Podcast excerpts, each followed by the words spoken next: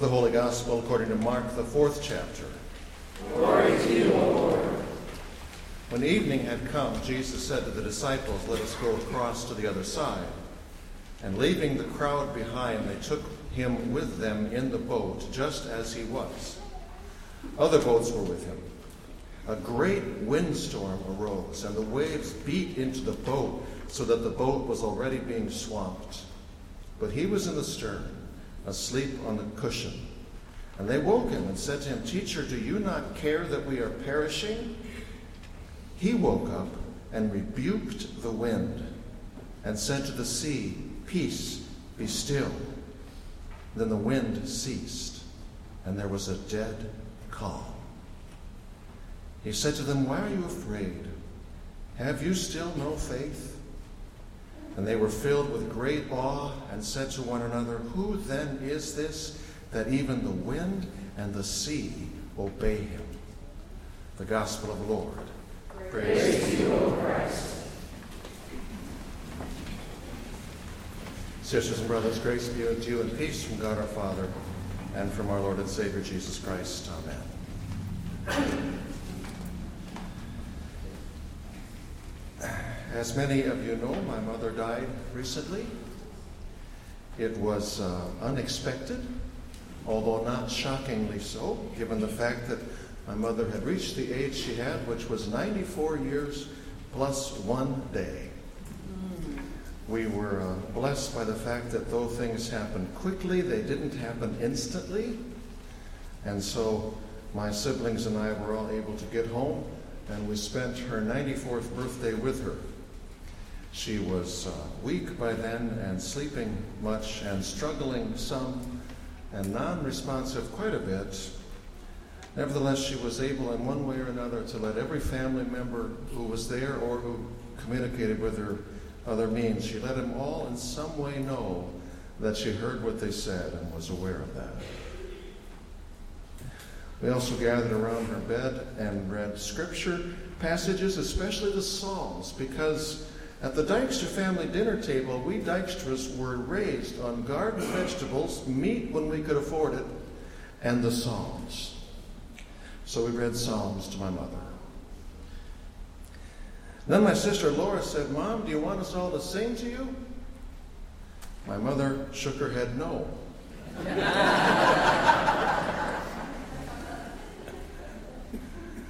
then my sister Laura said, Mom, do you want Raj to sing to you? I'm Raj at home, by the way. It doesn't need to catch on. she nodded yes. It's a long story. We laughed long. Then I sang to my mom on her birthday, uh, favorite hymn after favorite hymn. A lot of those hymns are prayers, and so we sang and prayed, uh, I am weak, I am tired, I am worn, take my hand Precious Lord, lead me home. I didn't just get right through that, I'll tell you. But uh, I will ever be grateful that I had the opportunity to do that. At five o'clock that afternoon, my mother finally fell into a deep and peaceful sleep. My brothers and I went to our hotel room while our sisters stayed for the night. We just had agreed we were family. If one of us is there, we're all there and we need rest. Next morning, uh, we got back to her room. It was a Sunday morning, and I should have been here preaching. But I have colleagues for whom I will ever be grateful who firmly, gently reminded me that the church could be the church without me. And then I was where I needed to be, so Pam preached her, my version of her sermon, which took her half as long as it would have taken me. which troubles me only a little bit. And I and my siblings, as you were gathering for worship that morning two weeks ago, we were with my still deeply, peacefully sleeping mom. That was her all night. And when I got there, I said, I love you, Mama. And a few minutes later, it was so peaceful, I didn't even know what had happened. I just looked over and I said, I don't think she's breathing anymore. I spoke in a sermon a few weeks ago about how seriously we Dykstras took the Sabbath worship and rest when I was growing up, which made it seem just perfect to me that it was on a Sabbath day. It was on a Sunday morning, as you were gathering for worship, that my mom went home to her eternal rest. I want you to know that Kathy and Melissa and I are very grateful for the uh, much kindness and support you've extended. We have some grieving to do for sure, but uh, you know what? This is not the worst grief anyone has ever had to grieve. Uh, we did have her for 94 years, and she went very peacefully. And the timing was just incredibly good. In fact, in some ways, also, uh, my mom had been looking forward to that day for 35 years, which was when my father passed. Now, grieving dad's death was harder. Not because we loved him more, but because, well, among other things, he didn't, um, we didn't give thanks for the beauty of the timing then. We felt very robbed and cheated that his death had come entirely too soon, three months before my daughter was born, and that it was accompanied by entirely too much suffering. My mother's death was an occasion to delight in the faith. My father's death, on the other hand, though eventually we got there, was actually, first of all, the first time in my life I found myself really wrestling with the faith, struggling with the faith, uh, including struggling and wrestling with the age old question, which now, at that moment in my life, was not now an intellectual seminary question, but it was a very deeply personal question. And that's the age old question if God is God, and if God is love, and if God is powerful, which is to say, if God is God for crying out loud, then why do bad things, suffering things, sometimes horribly terrible things, happen to good and faithful people who love God? A few months later, still struggling on the faith front, frankly.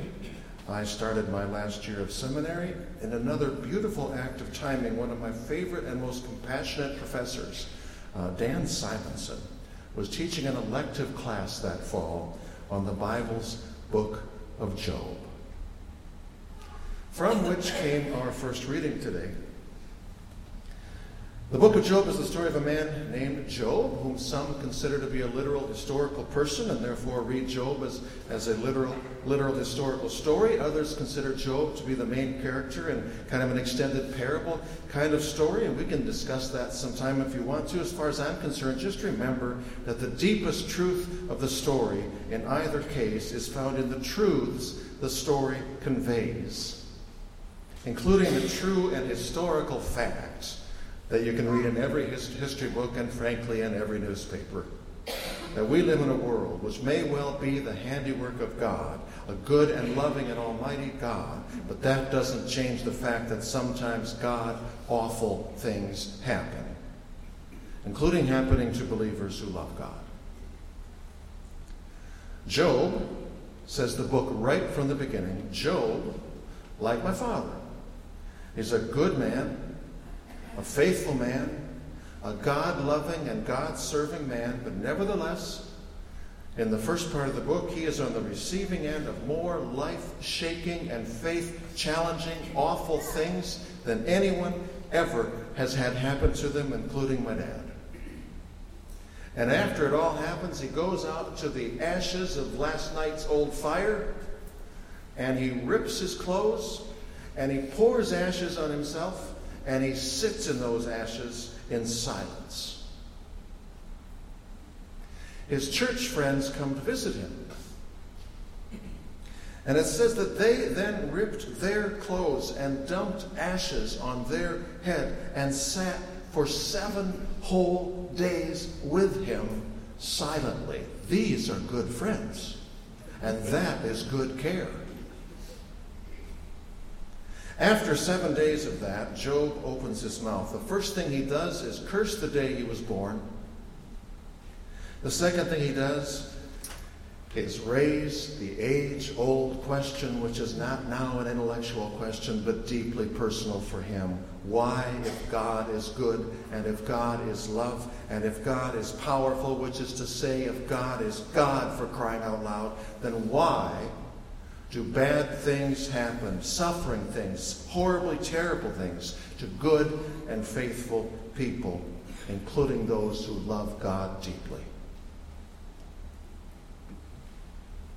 His friends then make the mistake of, that is too often made by believers, attempting to counsel someone and comfort someone who's hurting and asking hard questions they open their mouths and one at a time, using Bible verses thrown in to show that they really know what they're talking about, they proceed to answer Job's question.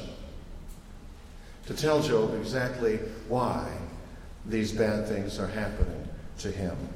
Cindy, I know oftentimes the best thing you do is keep your mouth shut, isn't it? Huh? I mean, and me too. When you're sitting in someone's suffering and they raise painful questions, you want to take that pain away. But trying to answer these questions that are that as big as they are isn't going to do it. And that's what happened here. And it goes downhill from there. As basically what they tell him is that all things happen because they are God's will. And God is good. And God is just. And therefore, everything that happens is good and just.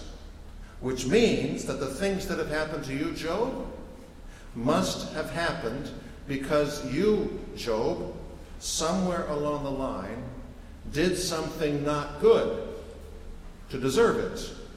Job says, I did not. They say, What? Now you're perfect? He says, No, I'm not. But I'm not less perfect than you. And I'm the one whose children have all died. And I'm the one who is so sick and in pain that I wish I could die. And no, I'm not perfect, but neither are you. So why did this all happen to me and my loved ones and not you and your loved ones? I want someone to explain that to me, he says, without all the judgmental garbage and pious platitudes that you're dumping on me. Indeed, he says, I want God to come and explain to you what you, to me, what you hypocritical blowhards obviously can't. I want God to come and explain to me why He's not the one who's done something wrong in letting this happen. His friends say, Job, listen to yourself. You're making our case here. You're sinning right here and now by acting like you personally are God and that you are the judge of God. Job, repent of your sins and acknowledge that what has happened to you is right. It is the good and righteous will of our good and gracious God. A friend of ours, son, whose his name was Sam, was diagnosed with cancer just a few weeks after getting married, and a year later he died. He was 28. I remember his mom, Chris, telling me about the church friend who came to visit her to explain to her with Bible verses to prove her point that the reason Sam died is because that was the will of God. Chris remembers getting through that time one day at a time only by trusting that her Christian friend's answer wasn't the answer. When it comes to the question of why what happened to her son happened to her son, the only answer she was absolutely sure of is that it wasn't the will of the God that she worships. The book of Job agrees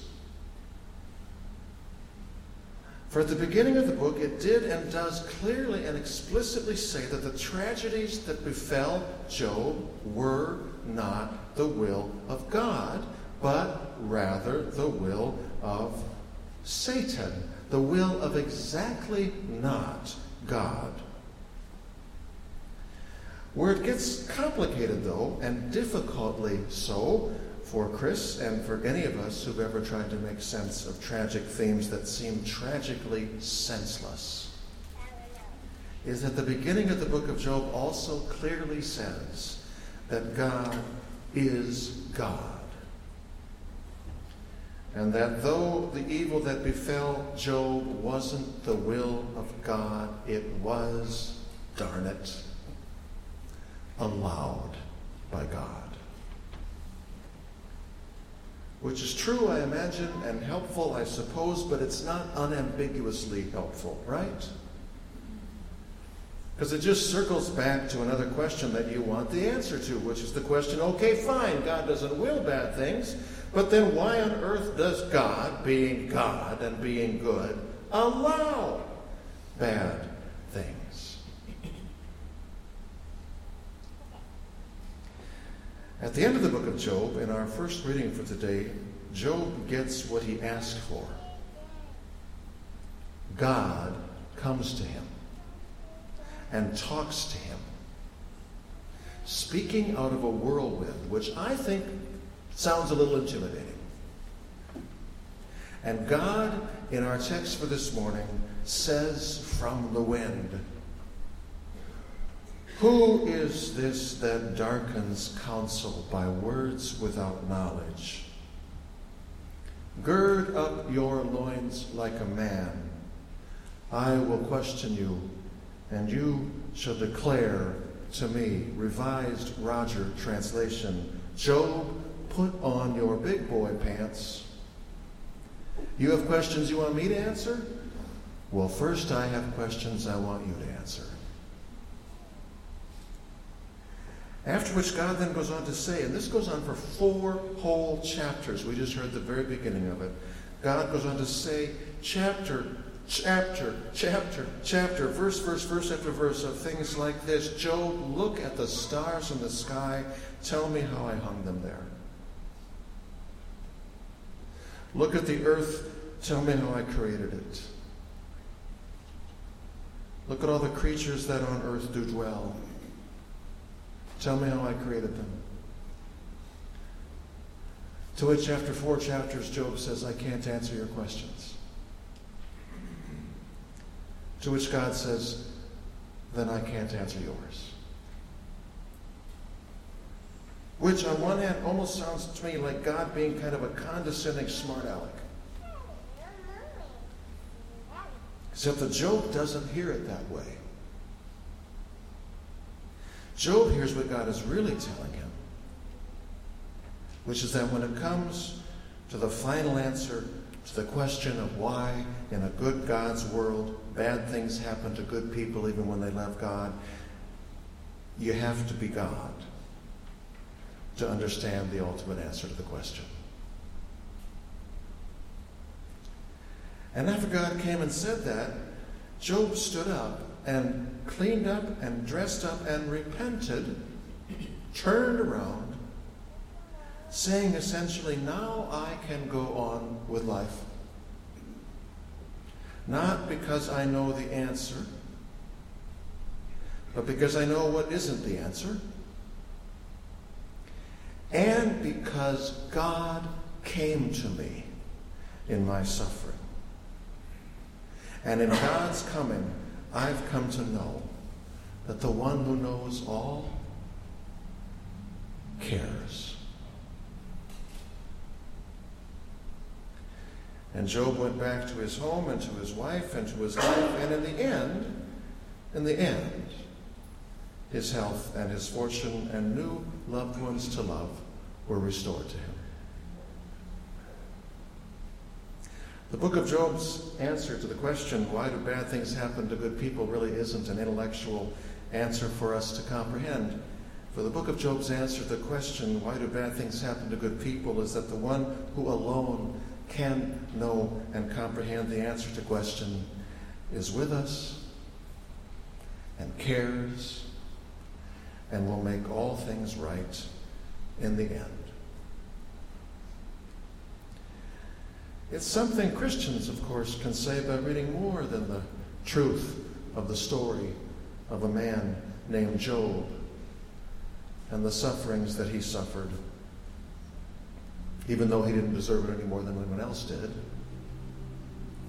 For Christians can say the things we can say knowing the truth of a man named Jesus, who suffered unto death and even unto hell itself though he didn't deserve it, period.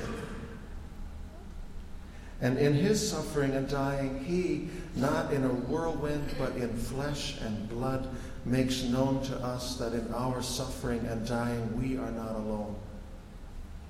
For he is with us and he loves us. And in his resurrection from the dead, he makes known for all to know that the love he is alive with is for us for forever. In the movie a few years back, The Best Exotic Marigold Hotel, there is a point where all kinds of things are going all kinds of wrong. At which point, one of the main characters in the movie says, Everything will be okay in the end. So if things aren't okay, it's not the end. Hmm. In God's world, in our world, evil is real. Ugliness is real. Hate is real. Death is real. Everything will be okay in the end. If it's not okay, it's not the end. Really. Sisters and brothers, until love and life have their final say, know this Jesus, who is both alive and love, is with you. Believe, and believing, love one another, love others, love God's world all the way home. Amen.